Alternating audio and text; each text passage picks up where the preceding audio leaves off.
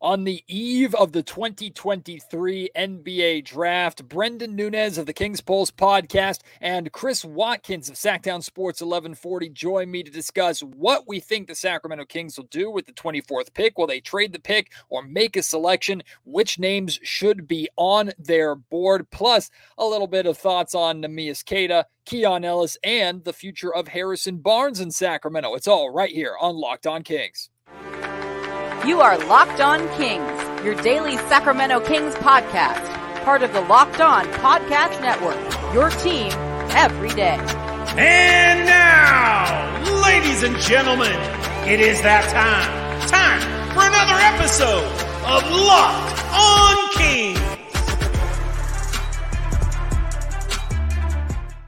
Hello and welcome into Locked On Kings, your podcast hub for Sacramento Kings coverage all off season long. Today's episode is brought to you by FanDuel Sportsbook, the official sportsbook of Locked On. Make every moment more. Visit fanduel.com slash locked on today to get started. My name is Matt George. I have the privilege of being your host here. I'm a Sacramento sports reporter and producer at ABC 10 News. Chris and Brendan are some of the closest friends that I have here in the Sacramento media scene and all of sports media period. Just two amazing guys uh, who have incredibly busy, busy schedules, but always work hard uh, to make sure that they can carve out some time for uh, the Locked On Kings podcast. And I really appreciate them for that. There's a ton a ton for us to talk about here on today's uh, podcast, of course, right before draft night. And we want to hear your thoughts as well. Who do you want the Sacramento Kings to, to draft at 24? Make your final selections or your final uh, wish list or your final big, uh, big board if that's what you want to do. Uh, do you think the Sacramento Kings are going to trade the pick? If so, why and who for? Let's talk about it. Let's put everything in writing here before the Kings actually make a selection tomorrow night at the NBA draft. But for now, here is my conversation with my two buddies from the Sactown Sports 1140 midday show, Chris Watkins, and from the Kings Pulse podcast, the Kings Beat podcast, Kings Herald contributor, Brenden Nunes. Tomorrow is the NBA draft. We have no idea what the Sacramento Kings are going to do with the 24th overall pick. Why? Because they're playing their cards very close to their chest, as they probably should. We've only had a limited list of names of guys that they've had come through their practice facility for pre draft workouts, but we do know myself Brenden Nunes and Chris Watkins will all be uh, over at the, uh, the, the practice facility tomorrow for the Sacramento Kings uh, draft coverage. Gentlemen, it's been a while since I've had you both here on uh, on Locked On Kings. It's been a while since we've done any kind of roundtable together. Uh, so I figured doing it before the draft is an appropriate time. What kind of vibes do we have going into to draft night? Are we talking about like a big night for the Sacramento Kings or a night where when it's all said and done, we're just going to be like, okay, the offseason's begun. I mean, I'm starting to feel like it's uh it's definitely going to be uh, a night of of just we, that we really can't predict. I mean, traditionally we're we're picking so high up in the draft. I mean, the Kings have been up in the top 10 for as long as I can remember now. And now at 24, I mean, they can either stick at 24, they can move at 24. I think um, there's no way of really predicting who's going to be there. So it's really just a night of uncertainty. Uh, at least that, that's how I'm going into it. I really don't feel like I have any indication of where the Kings are going right now. Well, Chris did a great job of not answering your question at all. Absolutely all. not. That's what I do, man.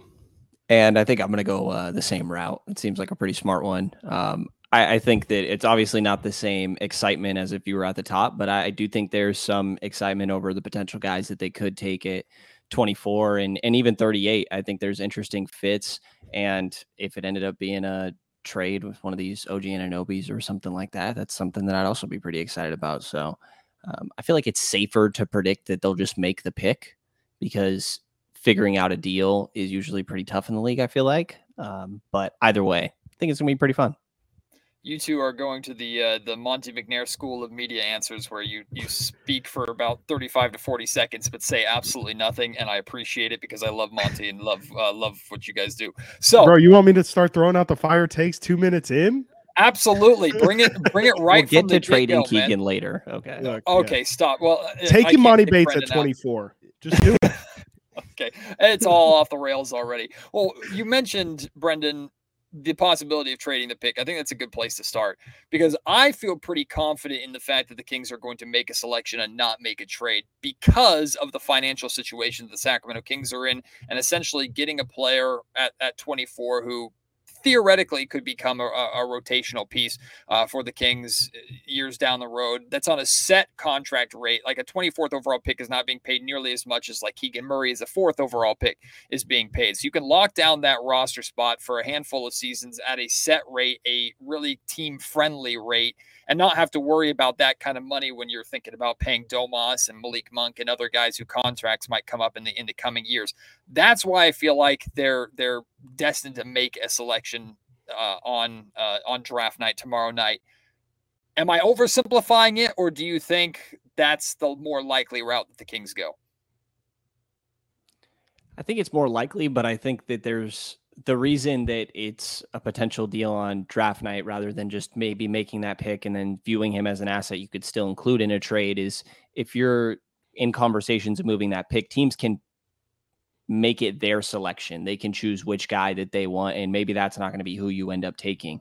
You know, like I think the number 24 pick has less value to most teams in the league when it actually is a name rather than the pick itself. So I think that's what makes trade so likely on draft night specifically. But I, I do agree with you that I think it's more likely they make that selection. And you can find quality guys around here. You know, a, a lot of people that know a lot more about the draft than me say that there's a pretty wide range, and it seems like there's a lot of forwards, wings that sort of fit here. So it does seem more likely to me, and I think you could get a solid guy at 24.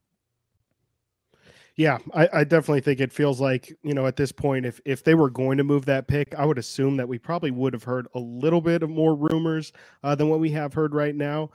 The interesting thing to me is if you look at the guys that the Kings have brought in, they still really haven't brought in many guys that are projected to go around that number 24 pick. So that's really the only reason um, why I would have many if any doubts that they're going to pick at 24. But to me, like Brenden pointed out there, I think that there's definitely a, a, good handful of guys at 24 that if the Kings do stick there, they can get somebody who can, I think, at some point in the season contribute at least 15 minutes a game. And, you know, that's the thing about picking at 24 and then with having two second round picks we're really talking about somebody who, who's hopefully going to be a role player. I mean, with the picks that they have at that point, it's just really rolls of the dice. And so um, I think at 24, there, there's definitely some guys that that are really intriguing and, and could have a role with this team almost immediately.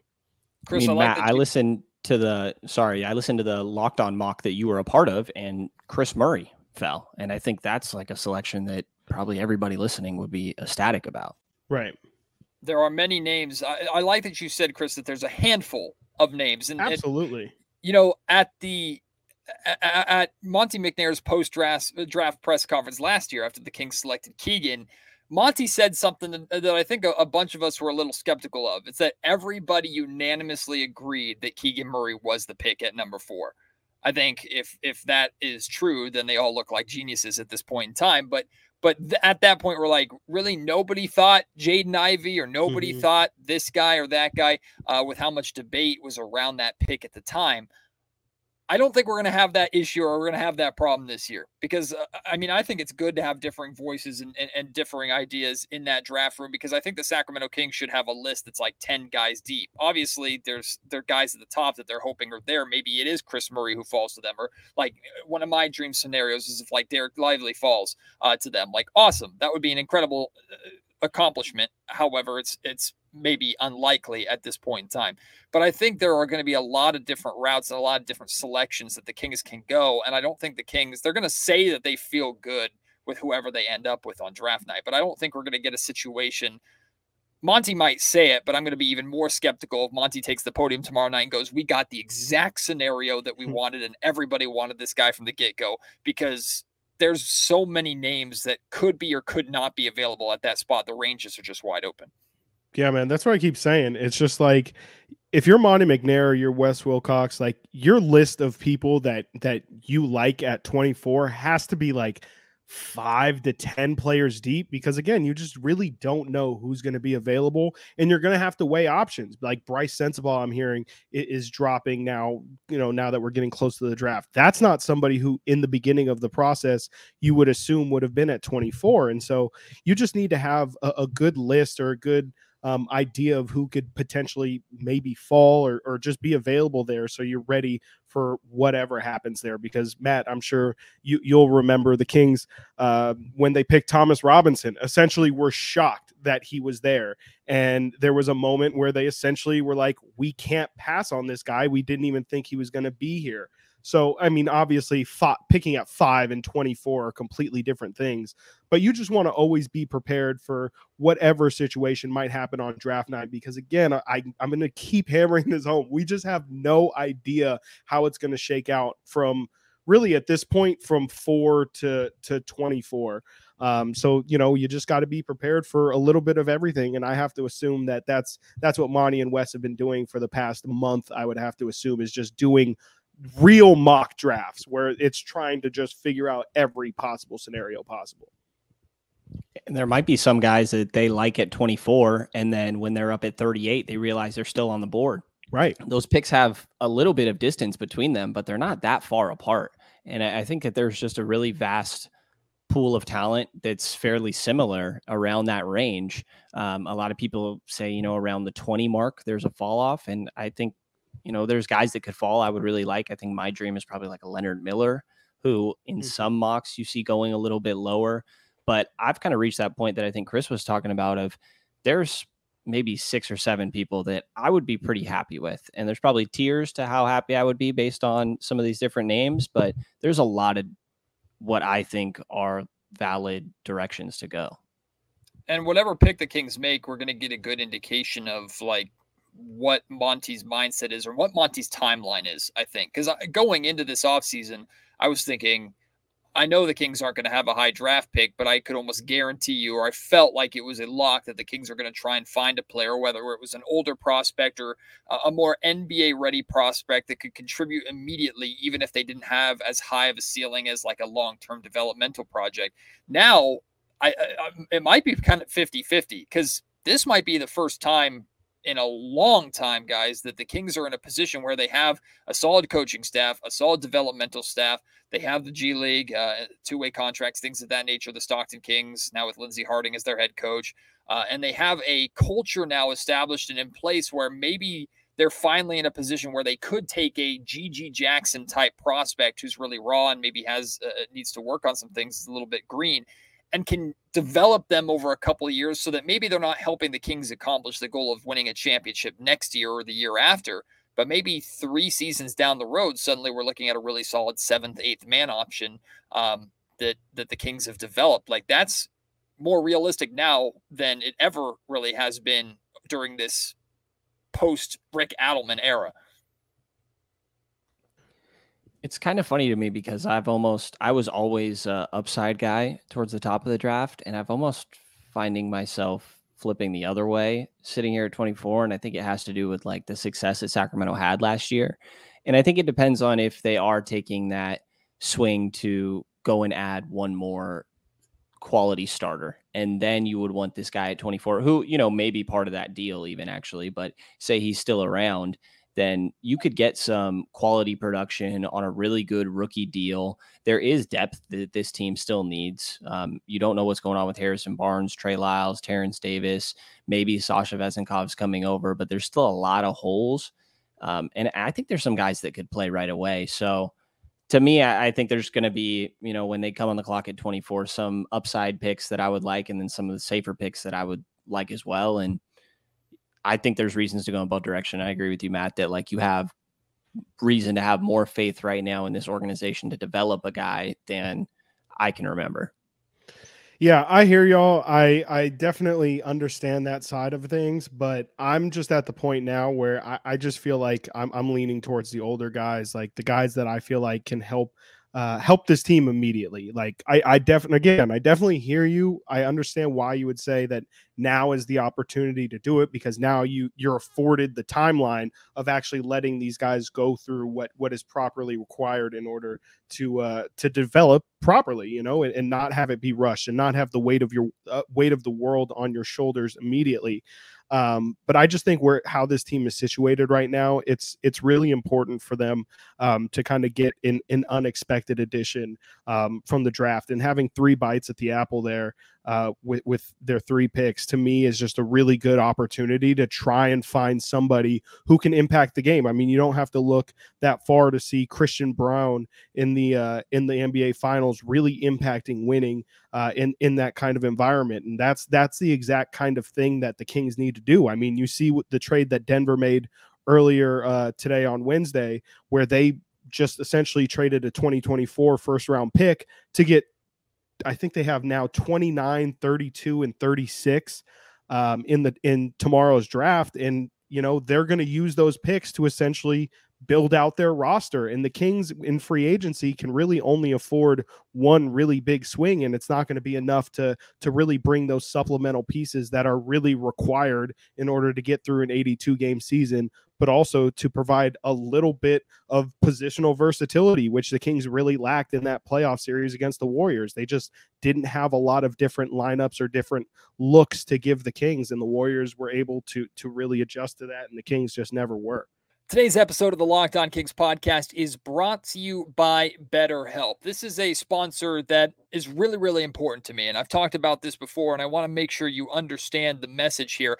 Therapy is for everybody doesn't just have to mean that you have significant problems or significant trauma or a, major issue. Your your issues are not too small for therapy. We all have mental health issues that we can always work through. They don't have to be severe. It could be minor little things that when you talk through it with an expert who's designed or there to help work you through it and put you in the right mindset to tackle those problems and get through those issues, we all need that. Mental health is incredibly important. If you're thinking of starting therapy, give BetterHelp a try. It's entirely online, designed to be convenient, flexible, and suited to your schedule. All you have to do is fill out a brief questionnaire to get started and get matched with a licensed therapist. And here's the best part you can switch therapists at any time for, uh, for no additional charge because you have to make sure you're matched up with the right therapist that works with you and, and connects with you. My therapist and I have a great relationship. Have had a great relationship since the pandemic, uh, and I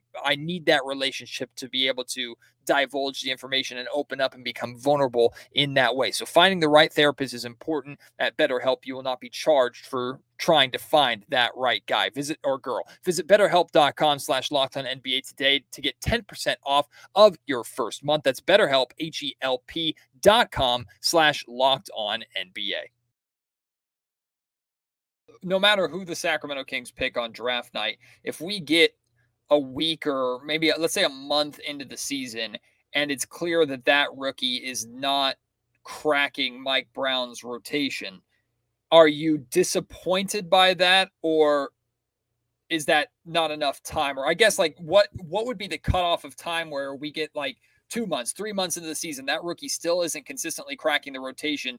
Is that like, oh man, the Kings blew this pick, or is that like a there's some there better be somebody else that's better than this rookie right now. No, man, it's not that big of a deal. That's the glory of picking at 24. Like it's it's you have a good enough team to where again, the weight of the world isn't on that kid's shoulders. It's not on him to to to be the savior of this franchise like what it's been in the past. I mean, at 24 you're afforded the luxury of, of failing, really. I mean, it's if you miss out on 24, man, that happens every single year. I mean, it's there's going to be so many misses, not only at 24, but in the top 10, in from from in the the late lottery. There's going to be so many misses.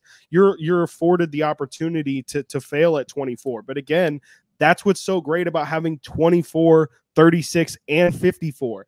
And there's a lot of back end depth at the end of this draft. I think that there's just a really good opportunity to have multiple, uh, you know, just multiple swings at it. And, uh, you know, that all you're trying to do is hit on one. That's the thing. Again, you're not looking for someone to change the franchise. You're not looking for someone to replace Harrison Barnes. You're just looking for someone who can give you, again, like 10, 15, maybe if you're lucky, 20 minutes in a given game. And, you know, if that doesn't happen, it's all right. You got Sasha Vezenkov coming over. You're you're gonna bring in either Harrison Barnes or replacement for Harrison Barnes. Those are really the guys that are gonna impact winning at the end of the day. This is more just how high can the Kings ceiling get, really? I mean, if, if you can if you can knock out one of these hit one of these picks, I mean that that can really turn you from a first round exit to a team that can, you know, get a lot closer to being in the conference championship. I agree with Chris on pretty much all said. I, I, think that the reality of picking at 24 is that you just have low odds of this guy working out. Um, you know, obviously you you hope for the best, and I, I think that there's decent names there, but that's just a reality of where you're picking here. And to answer your question of how long would it take before you know that he's not the guy, um, I still kind of believe in Robert Woodard, so I think it would take a long time. And I don't really, well, I kind of do, but you know, um, so I think it takes a while. It doesn't always have to be right away. I think sometimes guys just take time to adjust to a system or maybe being away from their family. There's just a handful of different things that I think can come with a rookie season. So I think it would take a while before you really know. Brenden, you still Shout got out. that uh, Jahmi'us Ramsey cutout? Yeah, somewhere. of course I do. Of course I do. He had Shout like 30 in the G League t- this year. For sure. So did Nick Stauskas. Total in every single game combined, or one game, one game. Calm down. Shout out Robert Woodard, friend of the Locked On Kings podcast. Absolutely. Uh, that actually I think that leads into a question that I wanted to ask separate from the draft, but I think it's important for the like Chris, you mentioned the Kings have multiple roster spots to to fill this offseason. Mm-hmm. Keon Ellis and Neemias Queta have been guys that I've been asked about more than I expected to, especially Nimi, because the Kings have a vacancy at backup center and people are asking like give Nimi a chance. He was like the like a runner-up MVP in the G League. Did you see his numbers? How great he was? Blah blah blah. He's been on a, on a two-way contract for the last two seasons, so I don't think he's getting a three-peat. Like the Kings are either going to make a decision to bring him back and, and put him in an NBA role, or they're not going to bring him back, and the Kings will know him better than anybody else will. So do you guys have any vibes on that? And then, of course, Brenden, I know how big you are on Keon Ellis. I'm a fan of Keon Ellis too. I think Keon Ellis can still help this team. It wouldn't bother me or surprise me at all if the Kings brought him back on a second two way contract. Uh, I think that would be the good use of it. Uh, but I don't know. You guys have vibes on either of those players, and if we'll see them in Kings uniforms going forward. Brenden, real quick, you might know this. Can Nimi be put on a third two way contract? I don't think you can, right? I'm pretty sure it's only in your first know. two seasons. I feel if I'm not mistaken, I'm I'm I'm pretty sure the Kings actually have to sign him. Um, I will say I don't think at this point you'd even want him on it like again on a two way. I yeah, think at right. this point he's a main contract guy or he's just right. not there. Yeah, and I think that's kind of where the Nimi conversation goes. It's just like if you if you believe that that he's that he is eventually going to develop into somebody uh, that you could realistically give minutes, then then you got to bring him in. But I mean, I, I just haven't seen enough on the mm. NBA floor to to to risk signing him to a contract. Like I know you could do kind of what you did with Alex Len last year, where you just put him on the bench and then maybe just continue to give him, you know, development opportunities. But I, I just I don't know. I I think it might be at this point you've seen him for two years. If you know, you know, and if not, then I, think you might want to take a, another dice roll on a on a different guy because, frankly, I mean it's the harsh reality of the NBA. But somebody's always looking to take your spot, and there's a lot of talented guys who do not have jobs right now. So, um, you know, at, at some point, the Kings can't just hold on to Neemias Queta for five years and hope that eventually he turns out into something. At some point, you know, again, there's there's a there's a, a, a new prospect coming out every single day. So so um, you know at some point it's either he he's he's a guy that you really like or you got to let him go. Yeah, he hasn't looked great in his NBA opportunity, but it's also been pretty rare and some poor matchups. I guess he got thrown say. to the um, Wolves against Joel Embiid. Joel yeah, Embiid I can't get that great. Joel Embiid film out of my head. No, and then the year prior, I think Jarrett Allen really took him to work. Um, but those are like the only two primary games, I remember him getting minutes. But I will say, I think that if they thought he was ready last year, they were searching for a backup center. I think if right. they thought he was ready, they would have gone in that direction. And his end numbers look great in Stockton. And there's games where he was dominant, but there were other games where he just, you didn't feel him in the same way. And I think like being inconsistent in the G League, I, I don't know. I, I think that's just something to be noted. It makes me a little bit skeptical. Um, but the, all the tools are there. He's huge. I mean, you guys have been around. He's ginormous. Um, he's almost always the biggest guy on the floor, and he's really fluid in his movement for a guy that big. He's got great footwork, great touch, um, good passing ability. There's a little bit of shooting here and there, um, but there's a lot there. So I, I, think that like a third string center makes sense, but it it has to click this year, at least to some extent. Come on, you're not going to talk about Keon Ellis. You're just and then uh, well, you know, I mean, I don't know. It depends how much money they can free up. If they can move Richaun, then you know maybe Keon can get a bigger bag. Um, no, I mean, I think that they've invested time in Keon, and I don't think he's shown enough that another team is going to come and make you pay some crazy money and restricted.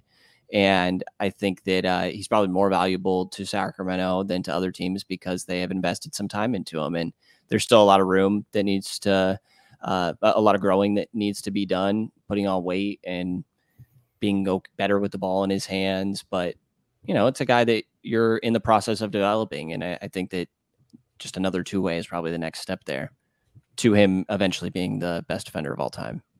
yeah, I don't really have we... much to add on that. It's just, you know, Keon's Keon if, if, he if he can develop a shot and yeah, like Brenden said, if he can develop some other skills, passing and shooting, then he'll have a shot, but he's definitely got to gain some weight if he's going to play like point guard or two guard in the league. Before we wrap up the draft conversation and, and move on to one other thing that I want to talk about, do you have a I know there's we talked about there are a lot of names, but like do you have a name that you would either like to see the Kings walk away with or select at 24 or even in the second round or is there a name that like that you would select if you were available at that spot or a desired name or maybe a player that you just think the Kings are going to end up with? If any name that comes to mind is like, I think he's going to be a King or at least going to be wearing a Kings draft hat tomorrow night. I really like Omax Prosper, Olivier Maxence Prosper. He's been a hot topic recently. The guy dry, uh, jumping boards like crazy, literally mm-hmm. right leading up to the draft, which is apparently a product of him being a great interview. Everybody loves him when they bring him in. He was great at the combine. Guy speaks three different languages. Apparently, English isn't even his first language. Apparently, in Montreal, they uh, speak French, which is news. French Canadian.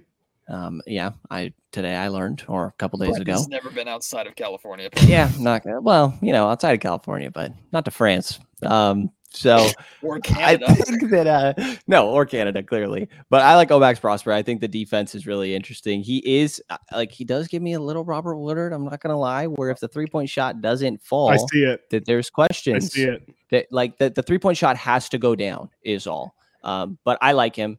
I also really like Dariq Whitehead as my upside swing. I don't know that he's necessarily going to be there, but a guy that was touted as a top 10 talent coming into the year, had a lot of injuries that he dealt with at Duke that kind of took away some of his bounce and explosiveness. It feels like AJ Griffin all over again. Um, and I'm all for it. Yeah, I mean, I'm I'm right there with you on Omax. I I, I think um, if things go terribly bad, yeah, I could see some Robert Woodard, but um, I, I think whoa, just, whoa, whoa, whoa, Rob. I, I, mean, I, I think I, I, just think he's he's going to be better than that. Just the way he moves is a lot more fluid. He looks like a monster out on the floor. I mean, he he just looks so massive guarding other guys, and you know, obviously it's college guys, but he he just looks like a specimen. Um, you know, I agree with pretty much everything Brenden said about him as well. Uh, a guy that I, I, would really like to see is Trayce Jackson-Davis. I don't really know how it's going to happen in terms of if it's if it's going to be at 24 or if it's going to be at 36. But I would just love if the Kings can somehow manage to get him, um, you know, to to not spend uh, you know money in free agency to go out and get their backup big. I think would would be really good for this team uh, in terms of just team building and and, and the amount of um, you know just value that that a backup second round pick could have. Um and you know i know i don't know if, if it really fits but and i've been telling brenden about this i'm a really big fan of jaime jaquez. And i i saw today um uh, yeah, that Miami is looking at him at number 18 in the draft, which would be a huge jump for him because it was looking like he was going to be like near near the end of the first round. Um, I really like what he brings, just a lot of positional versatility. A guy who at some points would play small ball center for UCLA.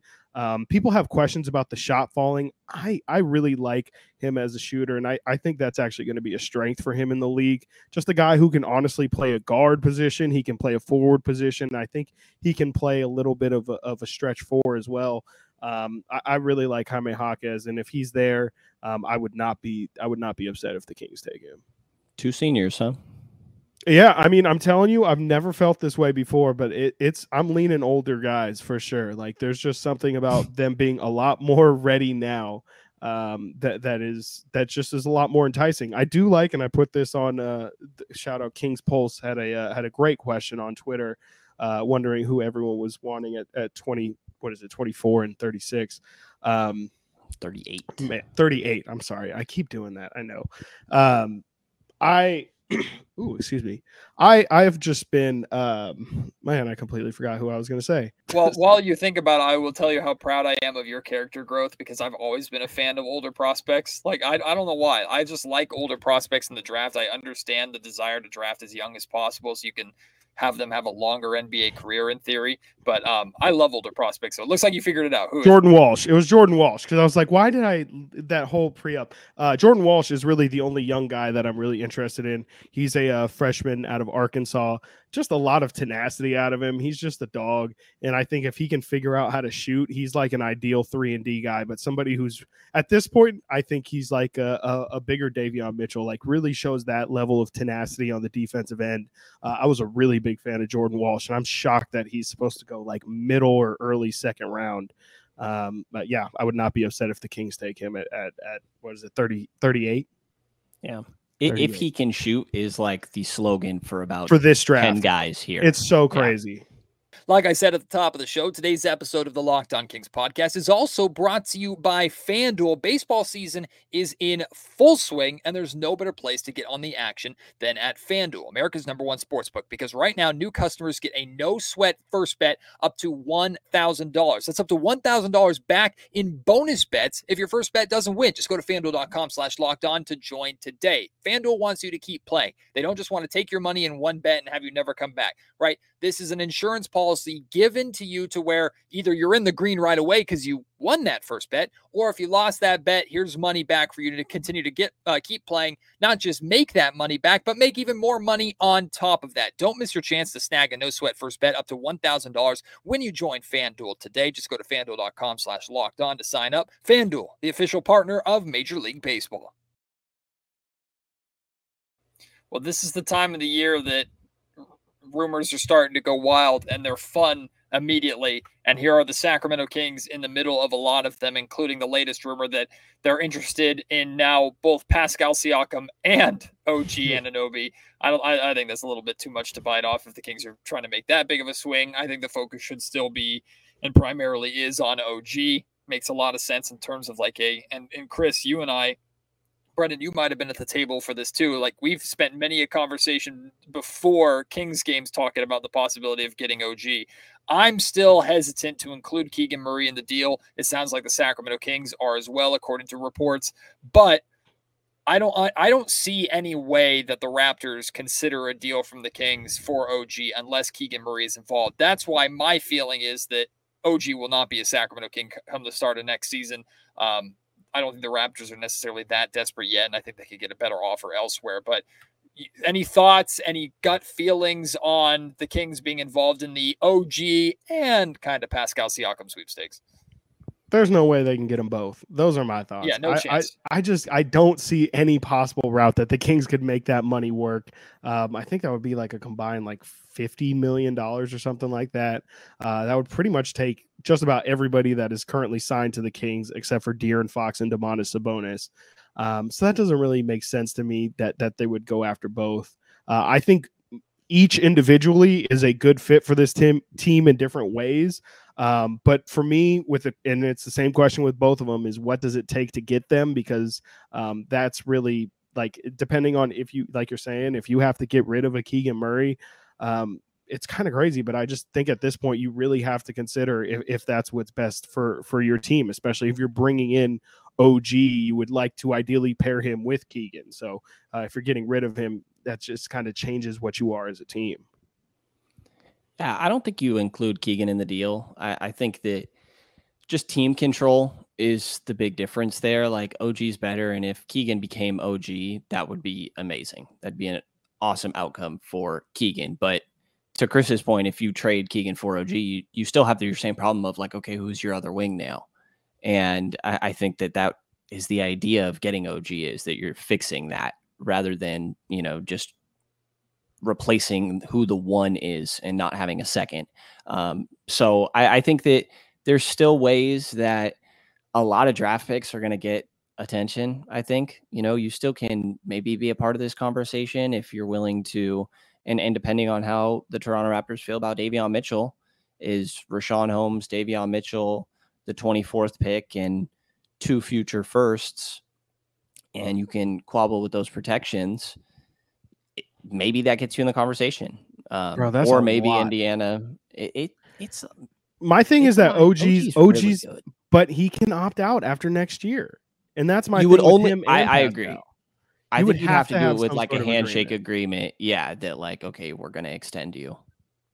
but also, and I've I've I keep bringing this up too. If you're going to go into next offseason having to sign Sabonis, Malik Monk, and OG Anunoby, you're probably not bringing back all three of those guys. You're probably going to have to pick t- between hopefully two of them, um, and maybe even losing two of them. Like I, I just think that it's a little bit too risky, and I, I just I, I think that frankly, Masai Ujiri is overvaluing what what OG is and what he's worth at this point. Like you're on a one year deal, and there's no guarantee that he's going to sign anywhere.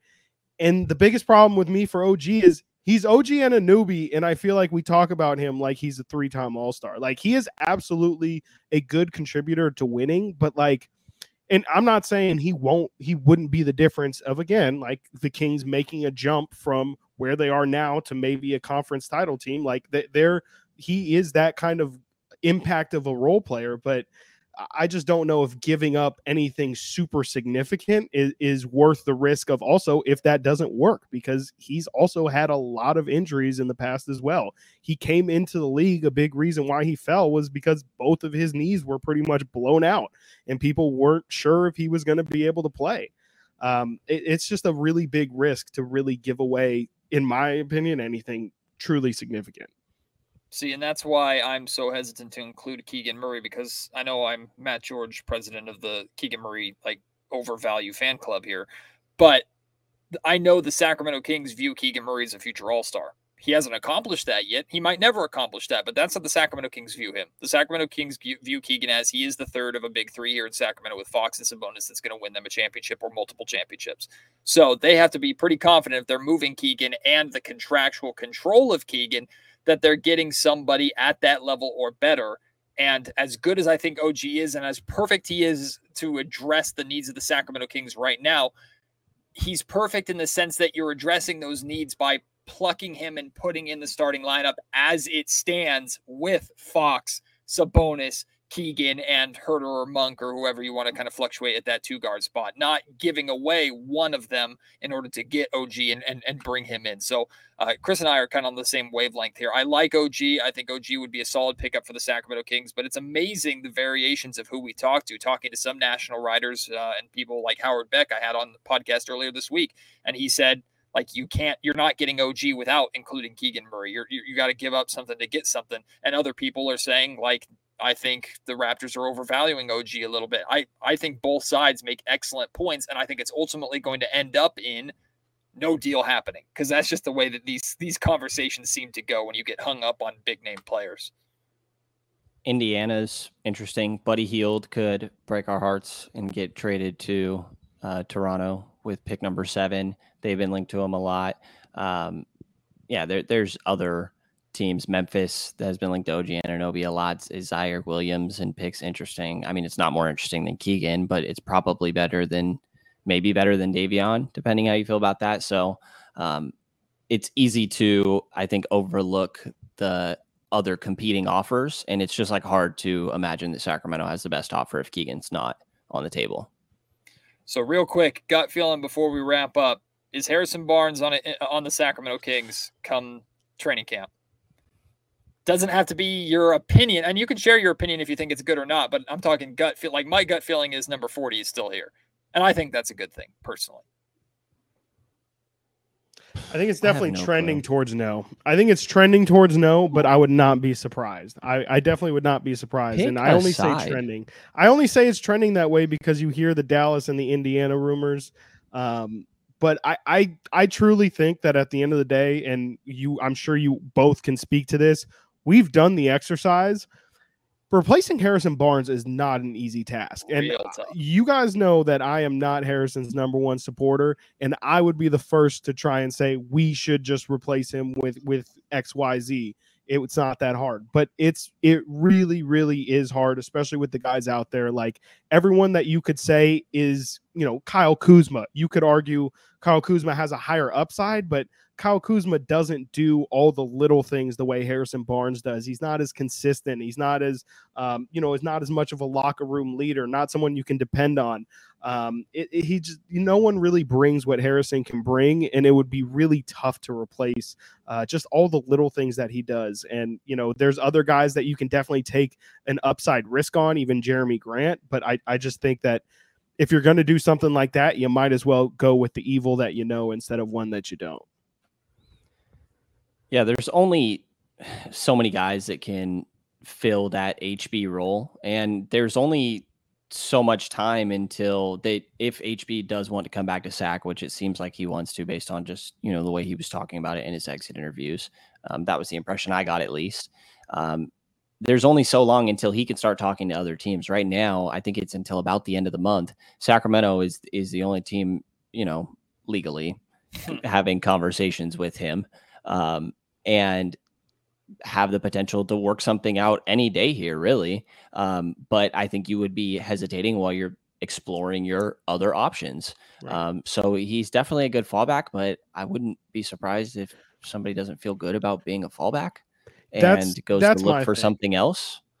Um, I just I don't yeah. know why why would Harrison Barnes wait for the Kings timeline? Like I, right. I, think that's like the wishful thinking that people think is just like, oh yeah, Harrison Barnes can be the Kings fallback plan. Well, Harrison Barnes is trying to get money himself. He's not just going to tell other teams coming up to him like, "Hey, sorry guys, I want the Kings to figure out their stuff first, and then maybe if they want me, then I'll go over there." But until then, until they figure this, no, Harrison Barnes is 30 years old, trying to get his last big deal. He's if somebody throws a lot of money at him or a lot of years at him, he's going to consider it or take it and not consider what that means for what the Kings do. So Monte McNair, I'm sure knows this, but he he's got to make the decision and and be very comfortable with it when free agency hits. Yeah, I certainly don't uh, hope that the Kings don't view HB and treat HB like a fallback plan. If, if they're going to replace HB, they should know day one or yes. day two of free agency who that guy is and maybe already have him under contract because I don't think HB makes it past day three, day four of free agency. And if you're still negotiating with a potential spot, a guy who could take that spot, who also has three other teams that he's choosing from, and HB decides to go elsewhere, and suddenly you have to get that guy or risk nothing, ending up with nothing, that's a nightmare scenario for the Sacramento Kings. So I think we'll have a decision about HB day one or day two of free agency. I think it'll happen pretty, pretty quick because I don't think the Kings can afford to wait. But we'll see what they do on draft night. We'll see what they do in free agency. It's already here. I mean, we're we're we're draft is tomorrow. We're a week away from free agency, or a little over a week away from free agency. Uh, so it's going to hit us pretty quick. Chris, keep up the great work that you do over at uh, Sactown Sports 1140. Brenden, I'd list all the things that you do, but I don't have enough time in the podcast. Uh, King's Pulse, King's Beat, King's this, King's that, King's Herald. Um, King of the Hill, whatever it is, Brenden yep. Nunes is all over it. Appreciate you guys so much. Thanks for joining me. Shout out to Chris and Brenden. Big thank you to them for joining me here on the eve of the NBA draft. Looking forward to seeing them tomorrow night uh, at the, uh, the, the Kings practice facility where we'll be inside the Golden One Center for the draft and to uh, to, to cover the draft and to speak with Monte McNair after the draft. And I'll see you there as well. I'm going to be recording uh, my NBA draft podcast or Sacramento Kings draft podcast from the practice facility, like I did last year. I recorded in the practice facility after the Kings selected Keegan Murray. So I'll be doing that again with the Kings make a trade. Whoever the Kings take in the first round, second round, does not matter. I will talk about it all on tomorrow's Locked On Kings podcast. So I hope you will join me for that. Until then, my name is Matt George. You've been listening to Locked On Kings, part of the Locked On Podcast Network.